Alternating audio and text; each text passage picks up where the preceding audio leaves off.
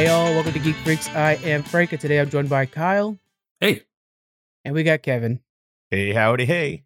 We're going to be discussing so much today. We're going to be talking about some open world gaming, Darth Maul, and the new James Kirk. But let's first start with a question. If you were to join Professor X's school as a new teacher, what's your mutant power and what subject are you teaching? Kyle, we're going to start with you, man. I mean, it's not so much a mutant power, but I feel like I would love to fly personally. Okay. Just flying. yeah. I don't think I would be really keen on having like Cyclops vision or That's you know, a curse, adamantium not claws or Yeah. looking like Nightcrawler or teleporting. uh, teleporting's kind of cool, I guess. Dude, Nightcrawler's badass. I don't He know what is you're talking about. Nightcrawler's Yes, badass, is. and spoiler alert, that's my power. But I like how you're not like complaining about his power. It's just he looks ugly. It's just bullying, by the way. And Professor X does not allow that is at his school, just so you're yeah, if. I'm a teacher, that's a no no. That's bad uh yeah, bad attitude there. So yeah, I so would what's the what's the flying teacher going to be teaching? how to fly, I guess. How to fly? Oh to people that don't have the power, and to Yeah. other people that do have the power. Gonna No, be a but, huge I mean- surprise to the kid with like teleportation abilities. I, I guess I would teach uh like literature courses because I like to analyze literature. That was my favorite There subject in school was English. So take oh that as will. god, I'm kind of jealous of that because that was definitely not my favorite subject.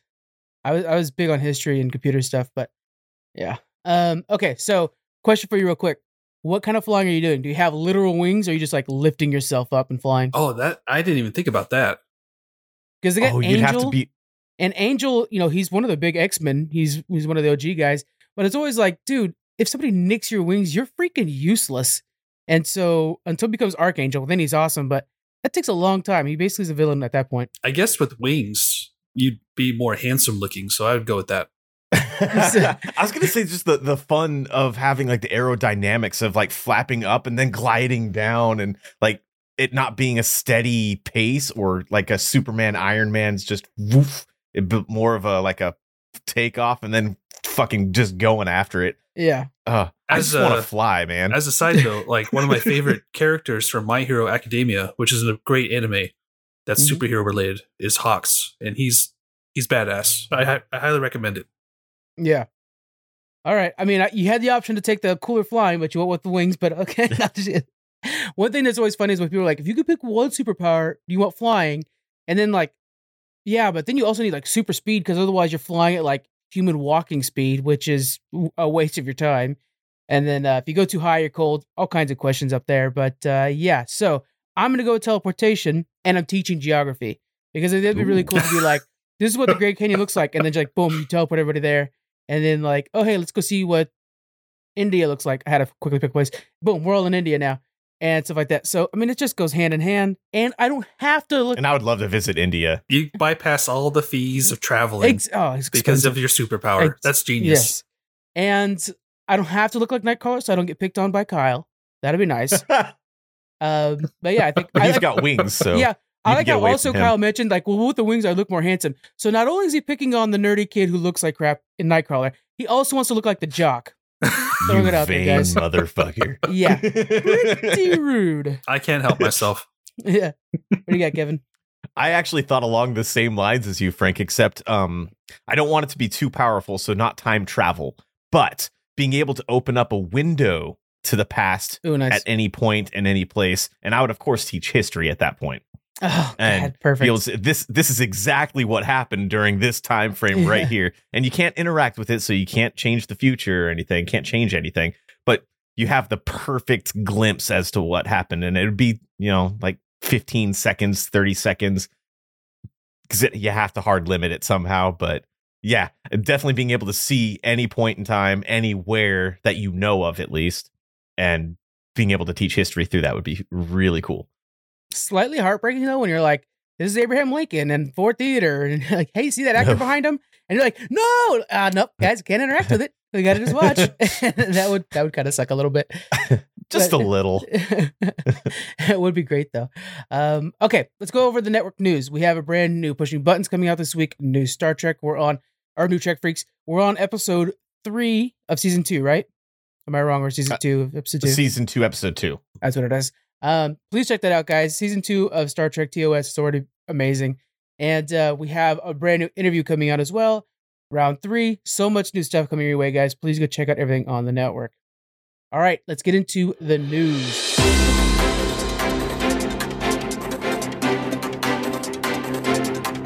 We have a brand new James T. Kirk. He's gonna be played by Paul Wesley, and he's coming in on the Star uh, Star Trek: Strange New Worlds season two. What's your first impression of this new uh, Captain Kirk? Or no, not sorry, Captain Kirk, James Kirk. Uh, Kevin. So uh, when Strange New Worlds was first announced, I was like, they better not throw in Kirk because they've already got Spock, they've got Uhura. Um, but I, then I saw the actor. I'm like, you know what? I'm in. Let's Yeah. let's go. I want to see where this goes. I have faith because it's the the main canon timeline. I have faith that they're not going to screw it up. And we saw with Discovery that they did a lot of stuff with Spock's background that we Mhm. would not have expected watching the original series. I've got some faith in them to do it. And th- this guy looks like he can play the part. I don't know anything about Paul Wesley. I don't know what he's been in. I've never seen him before, Right. but he looks the part for sure. yeah, he kind of looks like I think he's like from some CW stuff, so basically nothing. Oh, that makes Uh, sense. Yeah. but I I am excited to see him and Spock become friends and develop that relationship because there's so much to that that are just a given. And that boy, if you guys watch the pilot for Star Trek, then episode two of Star Trek, there's such a huge jump in everybody's personalities and characters. It's gonna be great to really fill that out. I also want to see some uh, soft flirting between Spock and Uhura because you know they have a little bit of that playing the harp moments in the TOS that need to be fulfilled at some point. I really like to see that.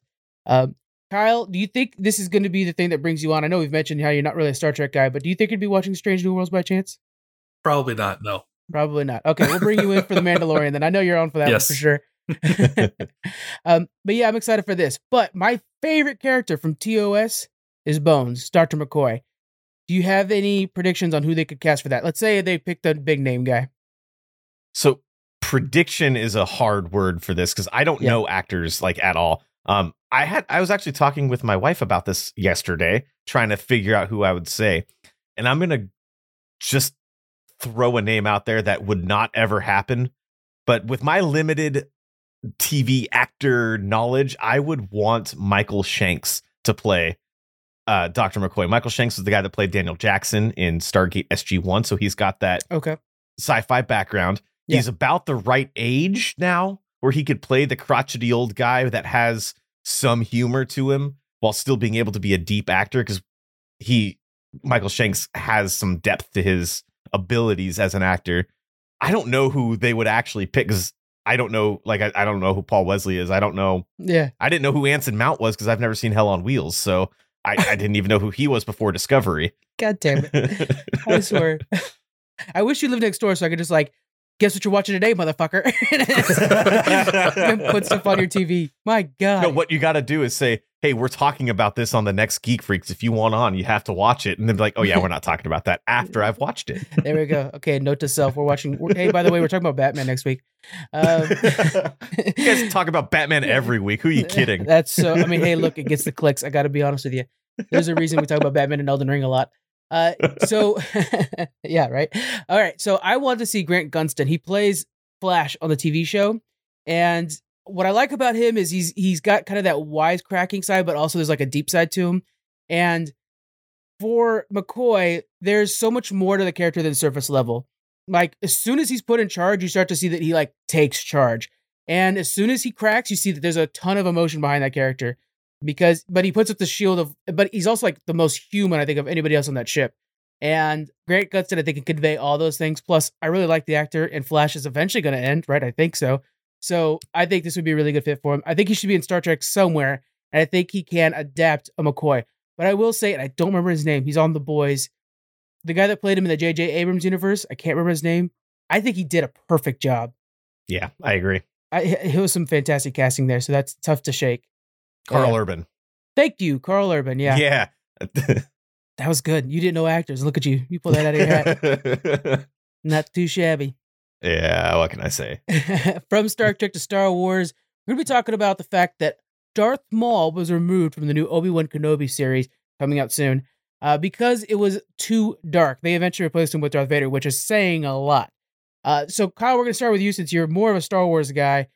Are you a fan of Darth Maul? First of all, Uh, hell yes, I am. good, I am. good answer.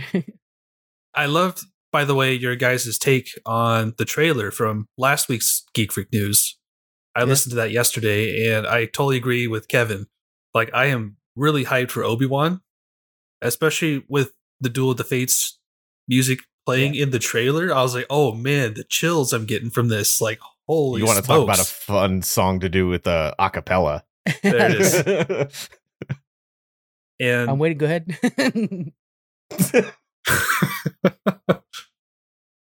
uh, anyhow, uh, I was really hoping to see Darth Maul in this, but I understand, you know, Darth Vader. There's more of a story there Mhm. because Obi Wan, you know, there's some bad blood between them, and Darth Maul could be brought back because he was hinted at, I think, in the Solo, uh, at the end of Solo, At the end, yeah.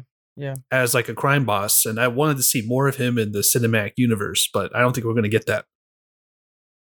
Yeah, and I wonder, could we see? Because it sounds like the solo for ideas gone, right? They're not going to do any more solo movies, which is Sadly. actually, you know, looking back is actually a shame because after the initial reaction, my initial reaction, I actually do quite a bit like that movie. Uh, do you think we could get that world developed more through the Obi Wan Kenobi universe? I don't think we will. I think it'll Okay. focus more so on the conflict between Obi Wan and Darth Vader, as well as the upbringing of Luke and Mhm. watching over him. And we're probably going to get a lot of episodes on Tatooine again, which I'm not really looking forward to. I know, But the trailer, you know, it did show some other locations, so that was nice to see. it's amazing how this desert barren planet is so freaking important. I mean, it, it spawns gods. it's crazy how important this planet is. Um, when I was watching Star Wars for the first time as a kid, I remember just the opening Tatooine stuff bored the crap out of me. And ever since then, I've never liked desert anything in movies or TV shows. I always just immediately get bored, even though I love Star Wars. I almost said Star Trek. Even though I love Star Wars, t- yeah, Tatooine's just so overused. It's just so bland. And after the book of Boba Fett, I'm kind of done with it. Well, you wouldn't like Dune in that case. that, that was my uh, reasoning for not watching Dune. off, or honestly, I love Dune, but I, it's a I lot of understand. sand. Yeah. Yeah, Dune's amazing. Oh man, um, have you have you read the books by the way on on Dune? Real quick, Kyle, have you read the books?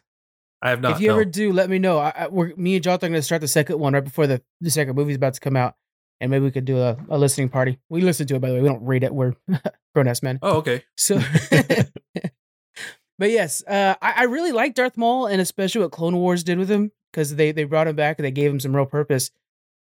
If they're saying it's too dark, uh, Kevin, why do you, why do you think it was too dark? What part of uh, part of the Darth Maul ethos were they bringing in that would have made the story too dark for uh, Disney Plus? oh, I they touched on his background a lot, or I guess not his background, but uh, that interim in the Clone Wars TV show.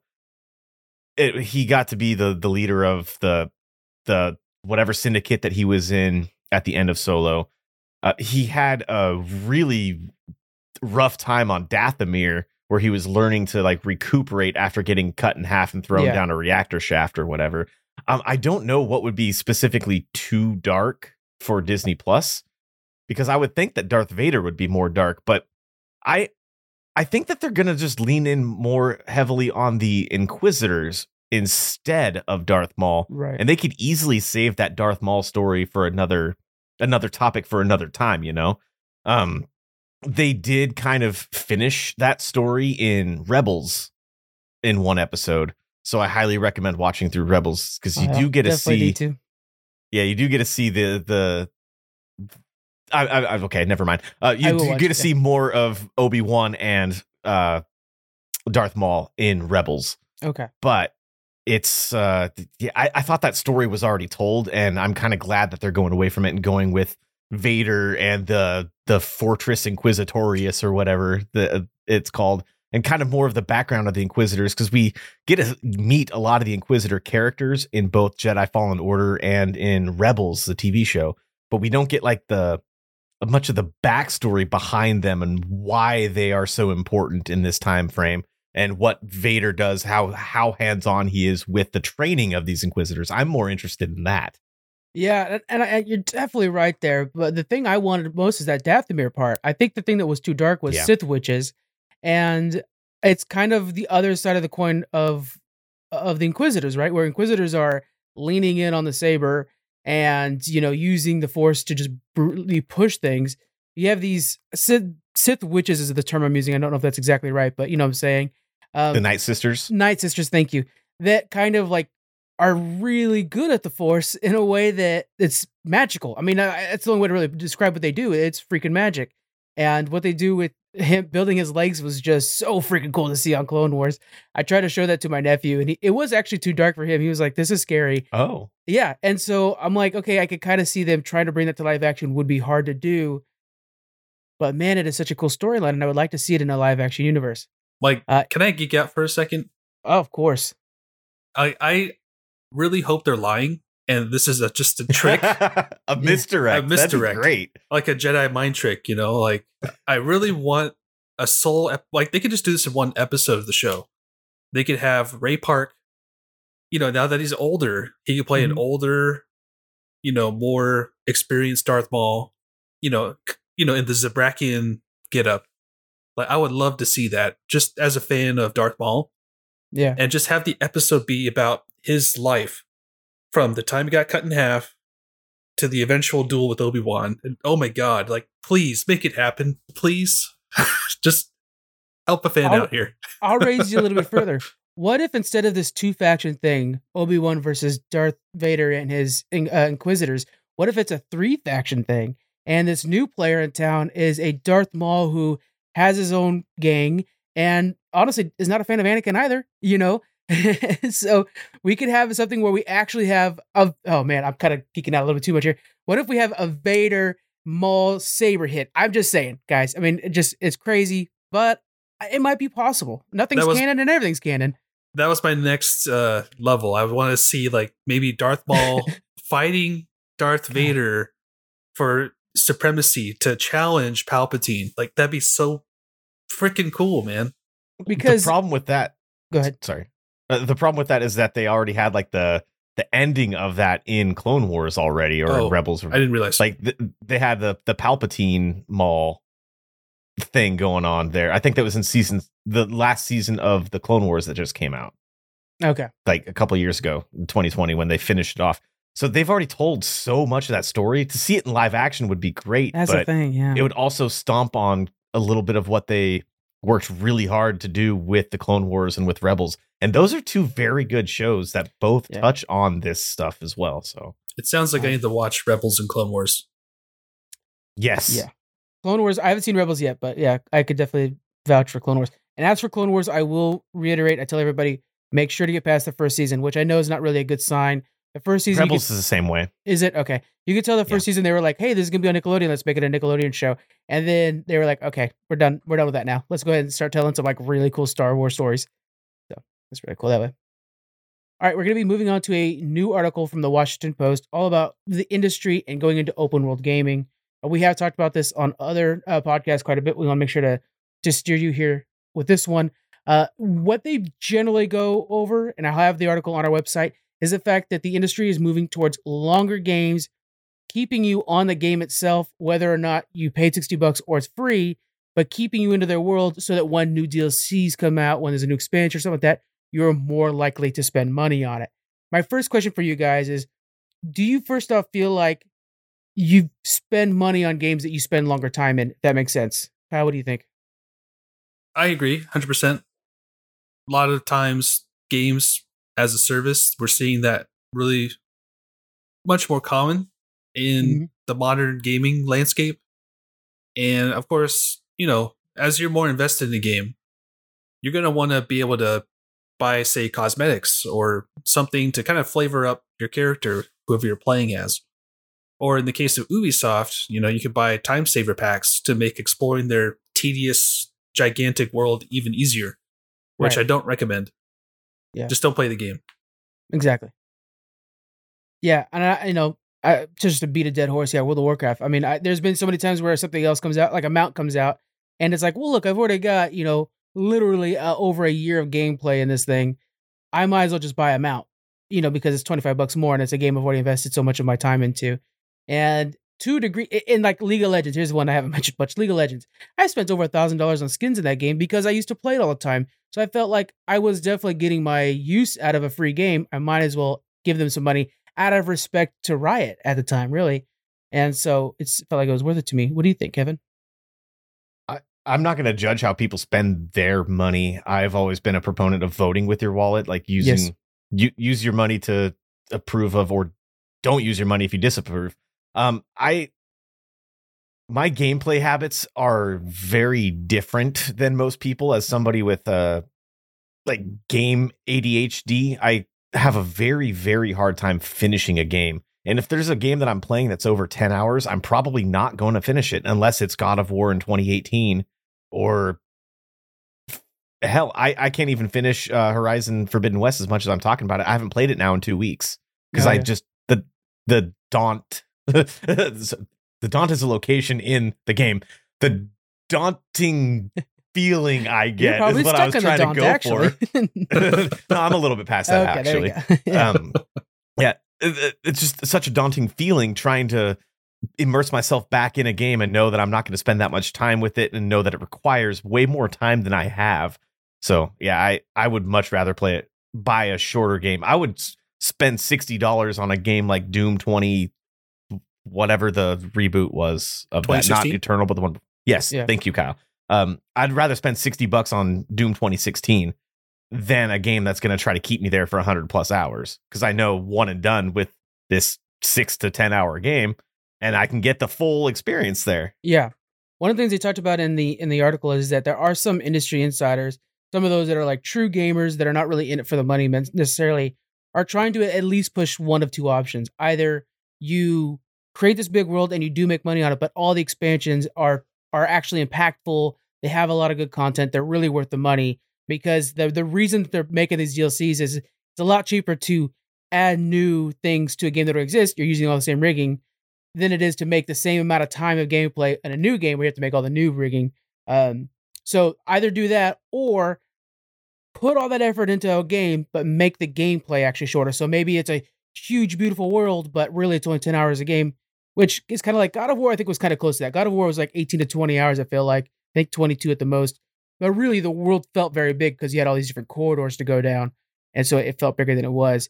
Uh, which do you prefer that they actually go ahead and make the game huge, but then I'll spend more money, but you guys have to make sure it matches my my expectations, or just make the time shorter. And yeah, I'll buy more because it looks beautiful, but the time itself is shorter. What do you think, Kyle? Yeah, you see this a lot now where a lot of AAA gaming is steering towards the bigger, more open style game world.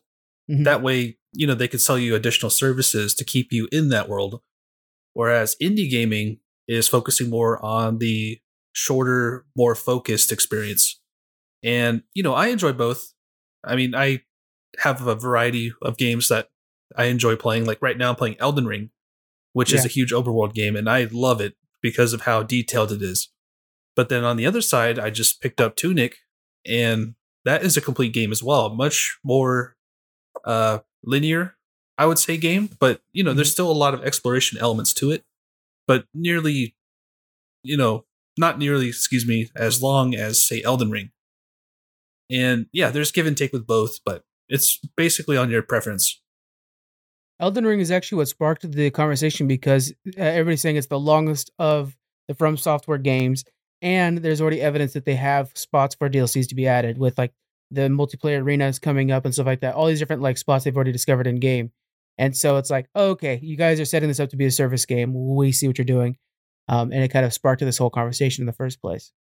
It's it really depends on the game. Like I think that there are games that are built the stories specifically are built to have a longer narrative drawn out in these big expansive worlds where there are games that are supposed to be shorter that are dragged out to be that long. Mhm. I think if you are trying to it, it- it's a case by case basis, a game by game basis. If you're developing a game, make sure that the story that's there for it fits the world and the length of time that the person is going to spend in that world.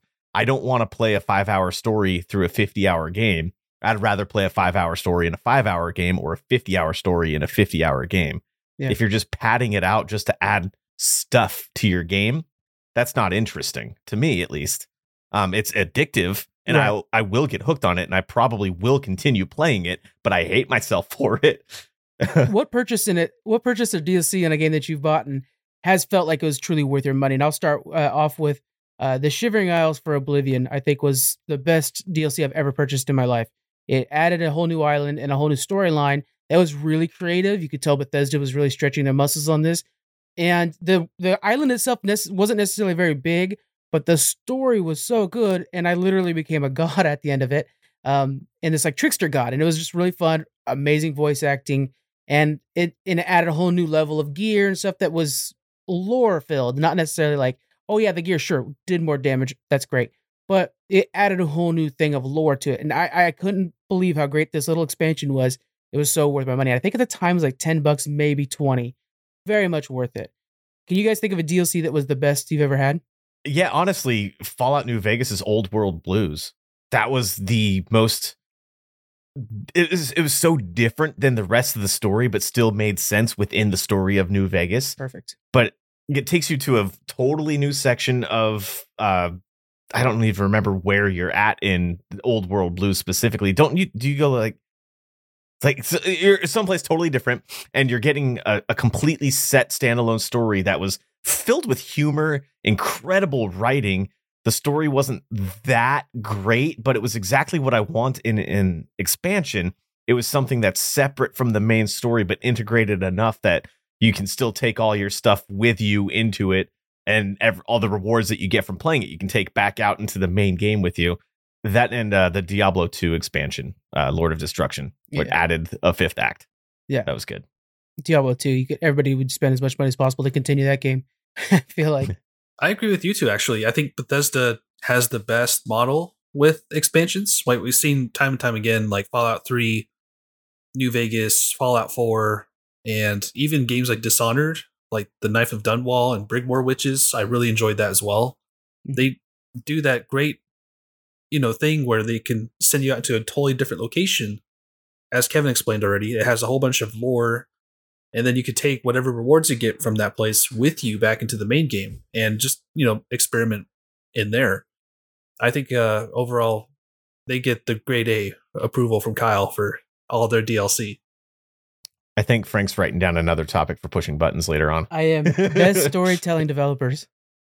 Something like that. oh i was, Ooh. I was thinking best a good job. dlc That'd be a good one. but yeah That that's a good yeah. I- I, am writing that one too. there is a conversation I wanted to get into at some point, and it will be another topic for pushing buttons probably. Um, that Kyle, you touched on the differences between like a AAA and an indie game, and how storytelling and length of game are a lot of times tied to that. And I agree hundred percent. I just don't know what the defining line is now between AAA and indie because you can have games that it.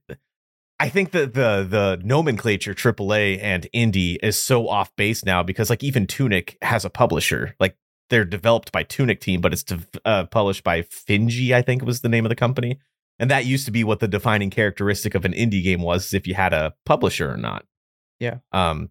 Whereas Bethesda games are self-published, so technically they're indie. I mean, that little uh, indie startup like, Skyrim game, you know. exactly so uh, yeah it's it's more of a it, it's weird how the big budget games always try to go above and beyond with scope of game versus the smaller budget games and i personally get a lot more enjoyment out of the smaller budget games because they have less to work with and you can really see the creativity of the of the developers and of the the artists and the especially with the music and the sounds in those kind of games is they're usually more simplistic but they're they're uh, there's nothing to be said negative about like large orchestral OSTs or anything to games, but just the the character you get from the smaller, shorter games with the smaller budgets. I love it. I'm here for that for sure. It's oftentimes more unique too. It's something that's actually changing Yeah. the industry, not necessarily here's a formula we know that works.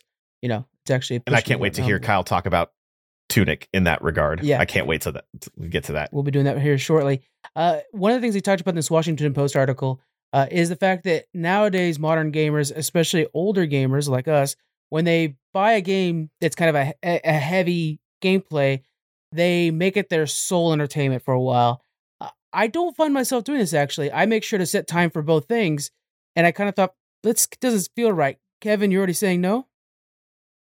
So, yeah, Wednesday night is my wrestling night. Thursday night is my Star Trek night.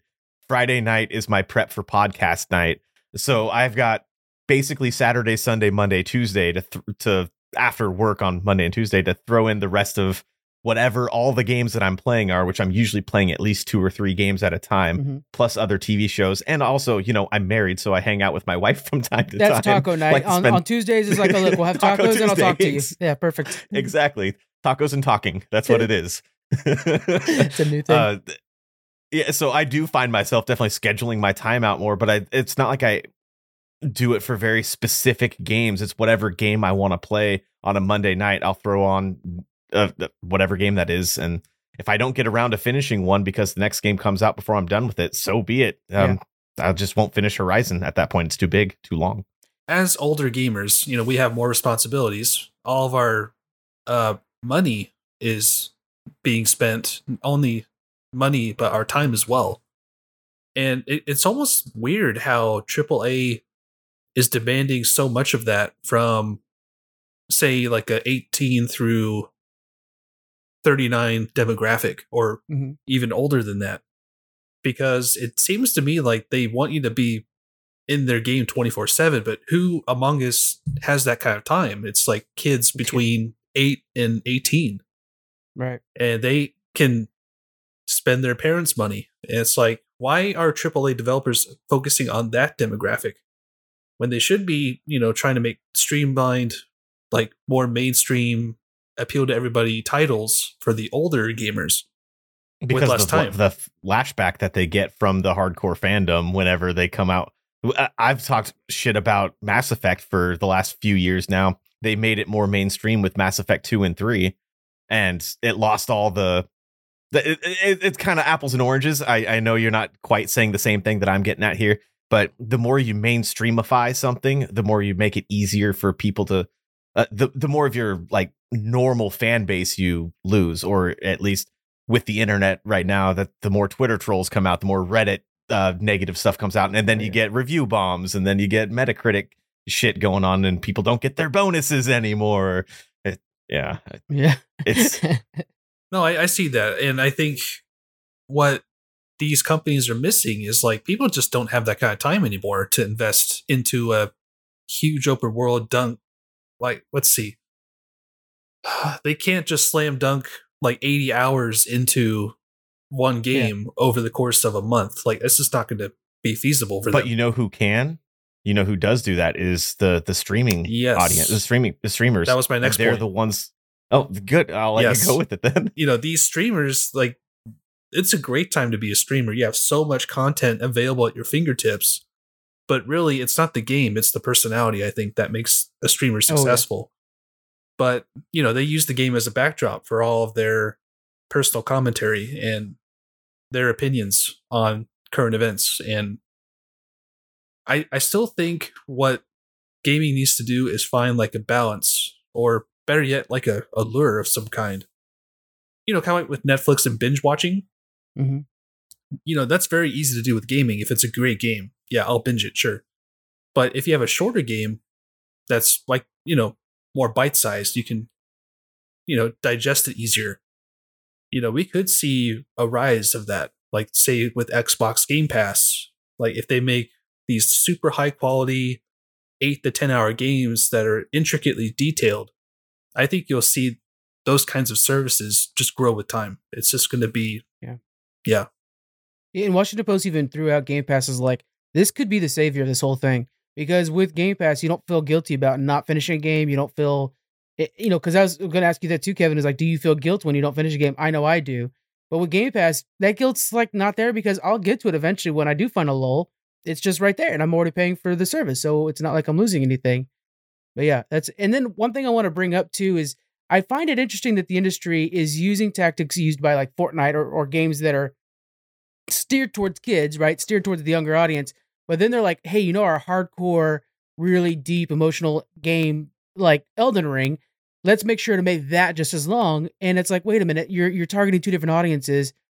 I don't think I know that the kids that I know that are playing Fortnite are not touching Elden Ring because it's too dark. The parents won't let them buy the game, first of all. Second, they would rather just play Fortnite with their friends. It's much more of a it's the real metaverse, honestly. It's not what Facebook's throwing together. It's actually Fortnite's lobby is actually the metaverse. That's where they're gonna go hang out. It's not gonna be in some game like Elden Ring. They think Elden Ring's gonna be the hip thing amongst the kids. No, it's gonna be us hardcore gamers that are like working and then at home hitting our heads against the same boss for a night and then going forward.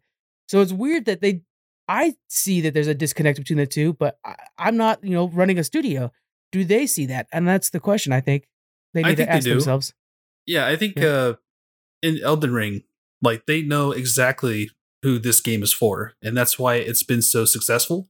hmm And you know, I just read this week that it's sold over 12 million copies. Like that is Yeah. a huge testament that these kind of games are still in demand. Yeah, that's like Halo numbers. And- that's good. Yeah, it's insane how successful it is, and I'm really happy for them. It's a great game. I feel like this is their. I've said this before on Pushing Buttons and Geek Freaks Network. Uh, it's basically their magnum opus, and Yeah. it's a game that deserves to be taken at your own time. I don't think it's something to rush through. And I've seen a lot of streamers do this, like they're just trying to get through it as quick as possible. And I'm like, how are they doing this? Like, you gotta take your time with it and just let it sink into you. I, I mentioned this last week, and and just to reiterate, man, the streamers have a lot of options right now, but I, the life of a streamer is not easy. I read a really good piece on Vice about this, uh, about how I mean they are just always on, and think about how they're having to rush that game because they know that that game. I can't think of the term for it, but I follow it. But like the trending charts for that game is so small in compared to the, the world. I mean, you have a week to make Elden Ring done because eventually people are not going to search for Elden Ring streams anymore. They're going to be looking for the next game streams. And so you need to finish that thing so fast so that you could stay on top of the trends to where you're not even enjoying the game or gaming. How, I, man, I, the life of a streamer, the more you read about it, is like, that is just not an easy life. I agree. Um, so it's interesting how that goes. Uh, lastly, let's finish this off. We'll go with this last question I got here. When you set out to play a smaller game, do you schedule your game time differently? And, and for myself, I know I'll play in smaller games for streams because I know that at least within one, maybe two streams, you can get to the end of the storyline with the people watching so that it's actually like a complete stream.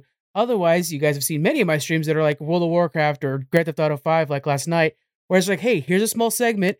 You have no clue where these characters are going because I'll play this thing off stream because I have to, to be able to get the story done, and you won't know where things are going. So it's incomplete experience. Do you guys approach smaller games differently than you do bigger games? yeah, like I was saying before, how I kind of have different nights that I do different things. Yeah. Um, after work on Mondays and Tuesdays, I will play the shorter games. Usually, I'll be on my computer and play games that I can jump in. Like I've talked about roguelites before and how I'm such a big fan of them, and that's usually when I'll play a game like that, or I'll jump in a game that doesn't really have a a narrative beginning, middle, end, but I can just jump in and play a little bit of, and then jump back out on Mondays and Tuesdays, and then on weekends when I have a little bit more time, that's when I'll try to delve deep into something Yeah. that's a, a little bit bigger for sure. Indeed, It's- yeah. I think uh, for me and my experience with Elden Ring so far, like I have a hard time just you know booting that up and playing it for only an hour. Like I just Mhm. I know I want to get more immersed into it, and that's why I try to put it off for Friday, Saturday, Sunday because I know I'll have this wide range of time for me to just you know get absorbed into the game and really enjoy it for what it is. Yeah. And you know, during the week when I stream, I still get a pretty decent amount of time, like maybe three, four hours, and that's pretty sufficient. But when it comes to smaller games, I don't really see myself having that same issue. Like I feel like I can dive right in and play it at my own pace and when I feel like it. And that's mm-hmm. the advantage to them. Yeah. I would love to hear more about how adult gamers manage their time and their new hobbies because I feel like we're constantly fighting with the thing we love. And so it'll be hard to see how that goes. Um, but I mean, it'll develop over time and we'll see how it is. All right, let's move on to our reviews. We have one for GTA and one for Tunic. I'll go ahead and do the GTA remaster real quick. It'll be really fast. So I want to start off by saying, first off, this thing's only $10 for the next three months, and then it'll bump up to $39.99. So just if you've never touched GTA 5, this is absolutely the time to get into it. It's only $10. If you're a fan of the franchise and are happy to replay it, again, a good time to play it. But if you've already played it and you're like, yeah, I got the story, I'm only going to get back in if they really significantly changed it a lot. Don't bother. You're okay. It has changed quite a bit of side features. I'm playing on the PS5. I previously played on the Xbox One, PC, and uh, 360. The thing I really like is the controller has the um, adaptive triggers. So when I'm pulling the trigger, I can really feel the trigger of the gun. When I'm driving and I happen to hit over, say I go up on a sidewalk, I can feel like toot toot. I could hear feel the two different things on the triggers and everything like that. It's really cool. Um, I showed on Discord when the cops are after you, when you got the popo coming, my controller actually lights up with the siren lights, like they're coming after me, like they're almost in the rearview mirror. And then also a cell phone. Cell phones are very important in GTA. It's how you talk to people in long distance. All that's done through your phone, or all, I mean, all through your controller. So it actually, the little speaker on there actually sounds like a little phone talking to you, and you can hear a guy saying like, "Hey, I need you to go pick up the drugs" or whatever it is, you know. And uh, and so that feels real. And all that is perks to the new system. What's not a huge upgrade are the graphics. so kind of the reason that you would get a remaster in the first place. It the face rigging is there. Like I would say the faces have more detail, but for the most part that you could tell they still use the same model. And like shading is better. Uh the HDR is a huge improvement. Like all the colors are much more vibrant. And yes, the sun ray animation, all that's better because it's all ray tracing. But in the end, does it look like a game that came out this year? No. And it's not. It's a game that came out in 2013. I mean, that's a long ass time ago. But uh, this is where we're at. So I would say if you haven't played GTA yet, please go buy it. It's $10. Get it before it's $40. Um, a lot of you guys probably got it free on Epic. That's still good too. I wouldn't say you have to get it if you already have that version. But uh, I am having a lot of fun with it. And I'd say it's probably the best version of the game by default because it actually is and not necessarily like a huge improvement. Like I've seen in Skyrim an actually decent improvement over time. This one, I'd say it's on the level of the PS4 and Xbox One version of the game. So worth playing if you haven't played it yet. Otherwise, don't bother. Now, where is it on? Is it on the newer consoles, PS5, Xbox? And Series, yeah, Xbox Series X and PS5. Yeah. Uh, it just released this week. Okay, okay. Because yeah. I was going to say on PC, uh, that's how I played it and I loved mm-hmm. it as yeah. is on PC. I'm not sure if Kevin tried it out. About five hours on the PC, something like that. Okay. Yeah. Oh, okay. About my normal open world game time. Yeah, yeah, right. Just enough to know how to use your controls, and then I'm out of here, guys. Yeah. yeah. Um, I will say it, someday I would like to do a level up on this game because revisiting it again, and again, I've played the storyline. I don't know how many times. I mean, a lot of times.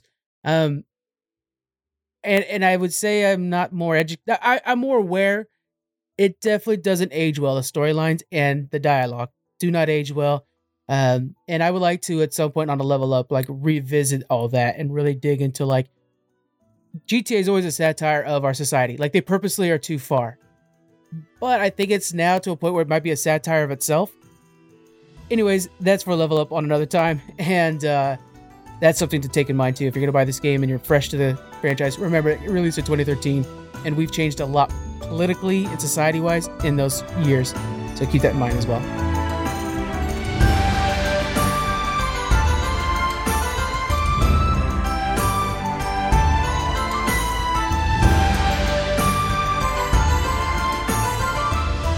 Okay, what I love about Tunic is it made me remember the fun of self discovery in a video game. Now, what I mean by that is you have a very vague open world interpretation. And what I mean by that is the instruction manual. That is your guide to this game. Yeah. And I want to say, I think, sorry, I'm out of breath. Um, I had the the theme again in my head. I was trying to remember the theme song for Tunic, and that came up for some reason. all right, editor Frank put it in, so everybody knows what we all have singing in our head right now. Now it's done. Okay, we're good.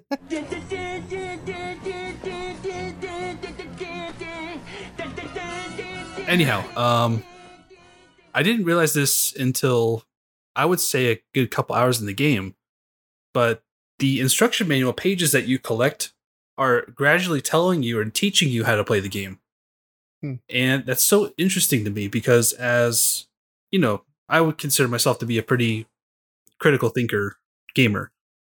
Like I can discern how to play the game based off of just playing with the controls and trying to figure out okay, this is what this button does and so on and so forth. But the game's language is a bunch of runes or symbols and you can't really read the game's text until you collect more of these pages. And it's really interesting to collect them because they have illustrated artwork depicting your character, which is a fox, by the way. And the game is heavily inspired by the Legend of Zelda series. Because I think their instruction manuals for the original NES games had the same kind of layout. It would have like the different characters that you would come across as enemies and how they fight you, and what each of the items does, and then an open map as well. And as you collect more pages, this instruction manual gets more and more detailed, and you actually pick up a rhythm for how the game is supposed to be played. And along with that, it's also got really good combat. So you have uh, your basic sword shield combo. You don't get the shield until a little bit later, but you have a stamina bar, and you can roll to dodge enemy attacks. And swinging your sword doesn't take stamina, but rolling does. So you have to be really aware of how you approach combat. Just this morning, I fought the first boss, and I really enjoyed it because it was like a culmination of all these different lessons I've learned while collecting these instruction manual pages. Mhm. And not only that, but the game's aesthetics are really, really beautiful. I would say it's a selling point, really. It's the reason I downloaded it at first. The minimalist design and the music in particular is really well done. Mhm. I bought the OST and I I've been listening to it off stream and it's been a great great ride. Yeah. I've been really enjoying the the emotions I'm feeling while playing the game. There's one game that keeps coming to mind whenever you're talking about this, and outside of the combat, it sounds like you're also describing Fez. Like there's the the language within the game that you learn as you go. The the aesthetic to it was unique and it was the selling point of it. The sounds and the characters were all uh so integrated into the design of the world that it th- th- they sound like that it sounds like Fez could have been a heavy inspiration for Tunic outside of the Legend of Zelda being the obvious uh inspiration for it. Yeah, I definitely see that. Like when you collect these instruction manuals, the pages for them, you know, you're basically getting more opportunity to open up new areas, and that's what Fez did as well. And in particular, there's like an overworld map that isn't full, but as you get more pages, it unlocks more of that map. And not only that, it's your in-game map as well, because it shows your little fox icon on the map where you're standing. And so you're constantly pulling up this instruction manual. And I actually had a pretty interesting moment. Like I, I realized that I'm actually the player looking at the instruction manual in like breaking the fourth wall shit. I love when they do that. Like I didn't realize it, but when I pull up that manual, you can move it around and you can zoom in. And if you move it to the side, you see the game in the background like a screen for a monitor. And say, oh, whoa, this is actually me, you know, in the game. And I thought that was a really nice touch as well. Nice. How long do you think the game is? It's long. I think it's going to take me about 15, 20 hours. Oh, that's pretty good because it looked like it was gonna be like a five-hour game. You know, Oh, no. Damn it! no. I was hoping it was going to be a five hour game. I'm probably not going to play it then. Going back to what we were just talking about. Uh, I I sound like I'm joking. I'm not. I'm probably not going to play it now. Yeah. Well, I mean, it it's difficulty based as well. Like it's what you make it. The first boss was really hard, actually. Like I had a hard time this morning with it. I didn't stream it because I didn't want to spoil it for you guys. But it's difficult. It took me probably a good half hour to beat it. The difficulty level, would you say it's? Because now you might have scared me away from it. It's like a Souls game. It kind of is. Like Oh, the more no. you play it, it oh, is. oh shit! Okay, I might suck at so this it's a long game and it's a soul style. Yeah, I'm out. I'm going to uninstall it later today. I was looking forward to like the exploration side of things, and now I'm like, oh no, now I have to dodge things a lot. Shit! Yeah, the trouble. enemies have attack patterns, and you have to know their mechanics to be able to damage them. Okay. And That's the same as any Zelda game Yeah. too. the boss in particular was like, holy shit, this is a lot harder than I gave it credit to. Okay. All right. Um. So you, how far, like percentage wise, do you think you're like ten percent done, twenty percent done? It's hard at to first say boss, so because it's hard to say. I've done in the overworld, there's these big bell towers you have to hit to ring them to open the main door. Yeah. There's the east bell tower, which I did, and then the west bell tower just this morning. And that's where the first boss was. Okay. And there's other hints at areas later in the game. Like there's a library, desert area, and there's a cathedral, and then there's a sky dungeon as well, what I've read. So I would say I got a good 15, 20 hours left to go. Okay. Too early to grade it then, probably right. Okay. Yeah, I would say, I mean, if I had to grade it, I would probably give it an A because so far it does everything really well and incorporates those elements from Zelda and Fez and Dark Souls. It puts them all in one game. And not only that, but it just made me remember why I love playing games to begin with. That's a high. That's high praise right there. That one statement is enough to to give So- another shot. There's a lot of secrets Right. in the game. That's that Sorry. if you're a secret kind of guy, like you like Yeah. collecting those in like say Doom or whatever, finding Mhm. secret doors or s- secret passageways that lead to treasures. I do like that. This game's yeah. for you. I'm kind of on board again. Uh, so I just want to throw out there how long to beat lists the main story is about 12 hours. Completionist is 15 and a half hours. That sounds about right. so Yeah. somewhere in the 12 to 15 hour range, a little bit better than the 15 to 20 range that I was thinking. So, okay, I, I'm probably going to try it Alright. again. I'm, Good, I'm on board good, again. good. Check out the stream, Yo- guys. We'll be streaming it.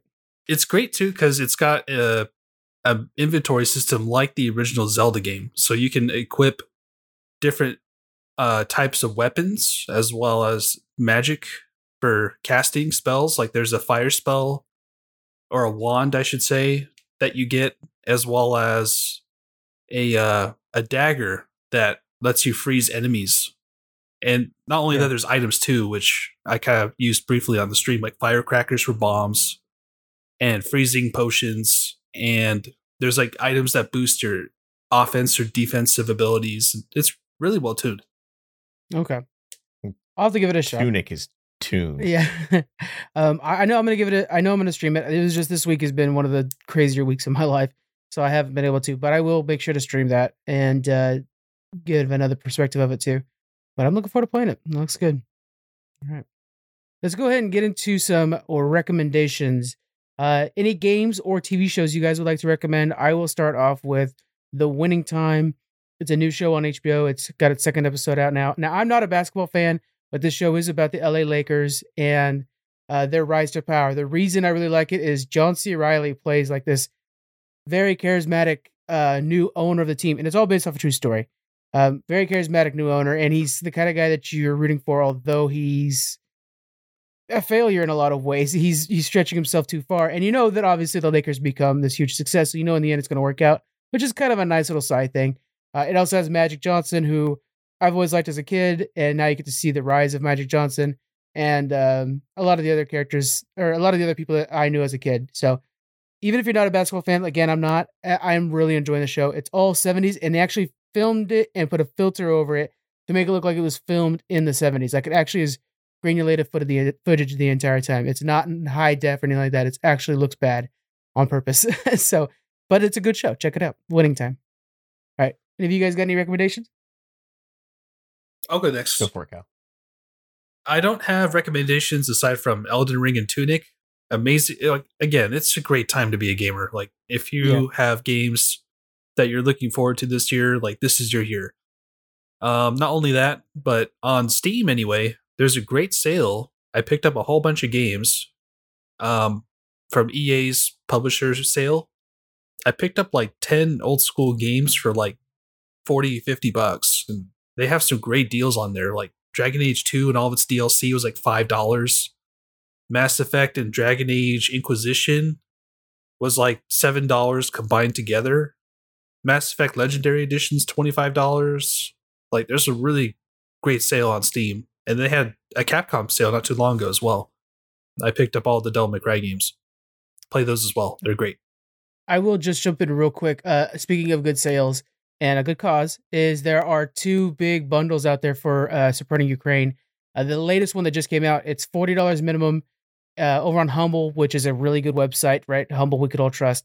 And uh, one of the games is Satisfactory for forty dollars, but you get like 120 games, and one of them being Satisfactory. I cannot suggest it enough. There's a lot of other good ones out there. Sunset Overdrive, which is a blast if you just want like mayhem. And again, it all goes to supporting uh, three different Ukrainian, I think it's four actually, Ukrainian charities. So uh, check that out. Humble Bundle. They've got it there. What do you got, Kevin? Um, I'm gonna quickly say, as far as a movie or TV show goes, I'm gonna recommend the Adam Project on Netflix. I think that we've probably somebody's probably mentioned it before.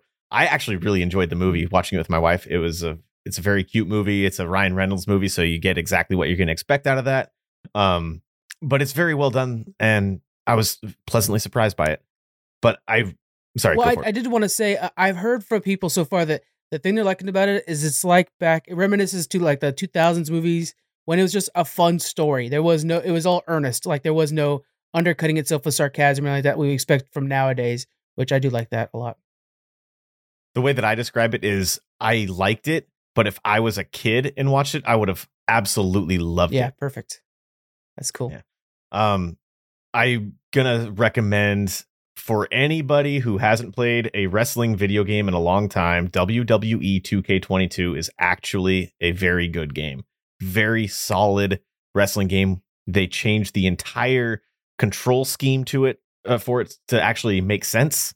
Um, it's a lot more fun. It's a lot more true to the actual on-screen product too, Oh, wow. because you can. There's like a flow to it, a back and forth flow where it's not it doesn't always have to be one sided. It can turn on a dime just like it does on TV. Um, I don't watch WWE TV anymore, but I still am a very big pro wrestling fan. Uh, this is just absolutely phenomenal. It's it's the graphics are really good for a 2K game. Um, I'm currently playing it on PC. Okay. Uh, it's also available on all the different, uh, uh, uh, pretty much every console, I believe, besides the Switch. Probably damn good wrestling Hmm. game. Do they now? I've never, I haven't played a wrestling game since I think on the N64. Uh, do they have a lot of the like storyline in between actual matches going on, or is it just basically match to match? I guess I should have said that there's uh there's a lot of different modes. Um there's the my GM mode which is like a head to head uh one person owns one show and then you can either do another person or an AI runs another show and you set up the matches and the winners are self or are AI determined.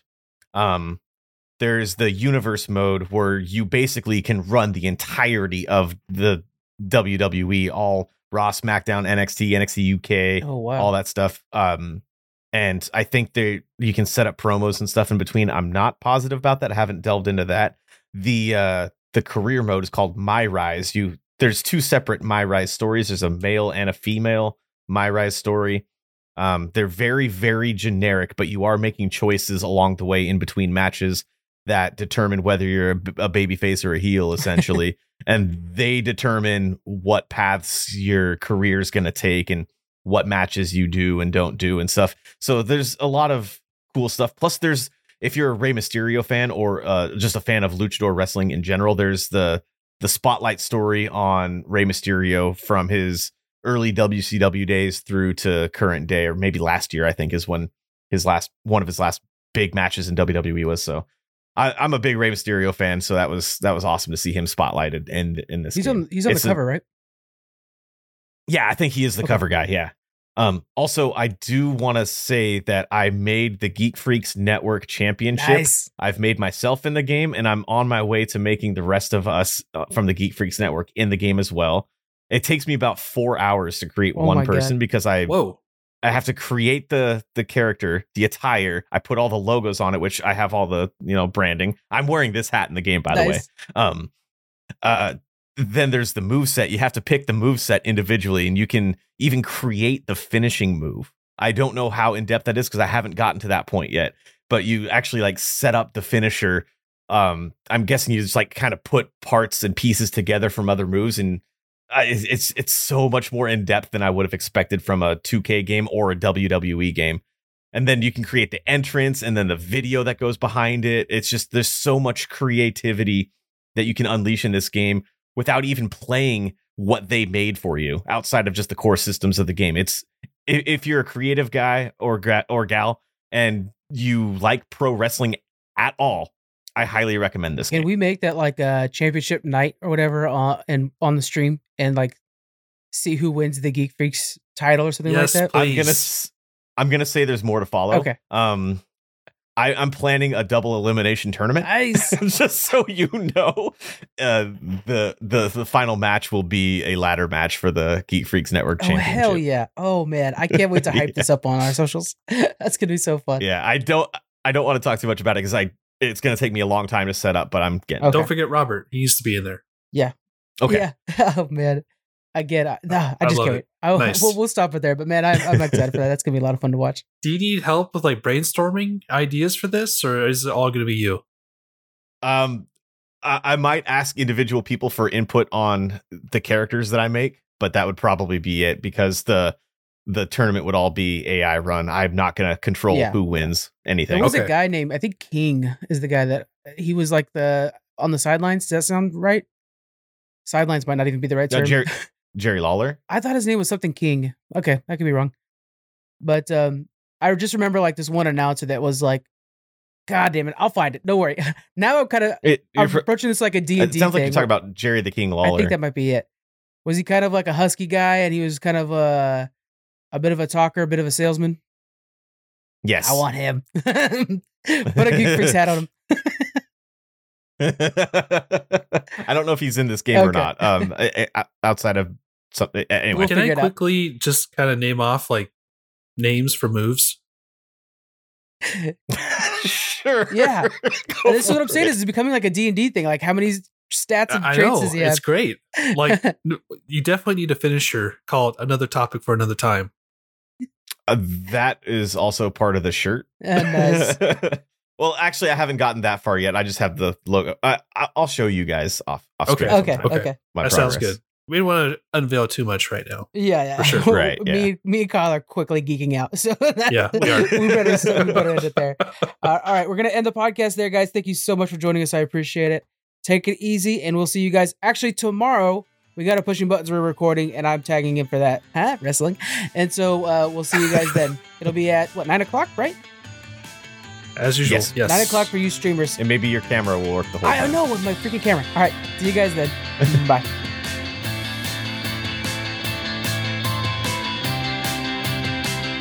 Thank you for joining us on the Geek Freaks podcast. You can find us on Twitter at Geek Freaks Pod. We're also on Facebook, Instagram. You can email us. We have our Patreon and a store. All those links are in the description. Thank you so much for joining us, and we'll see you guys next week.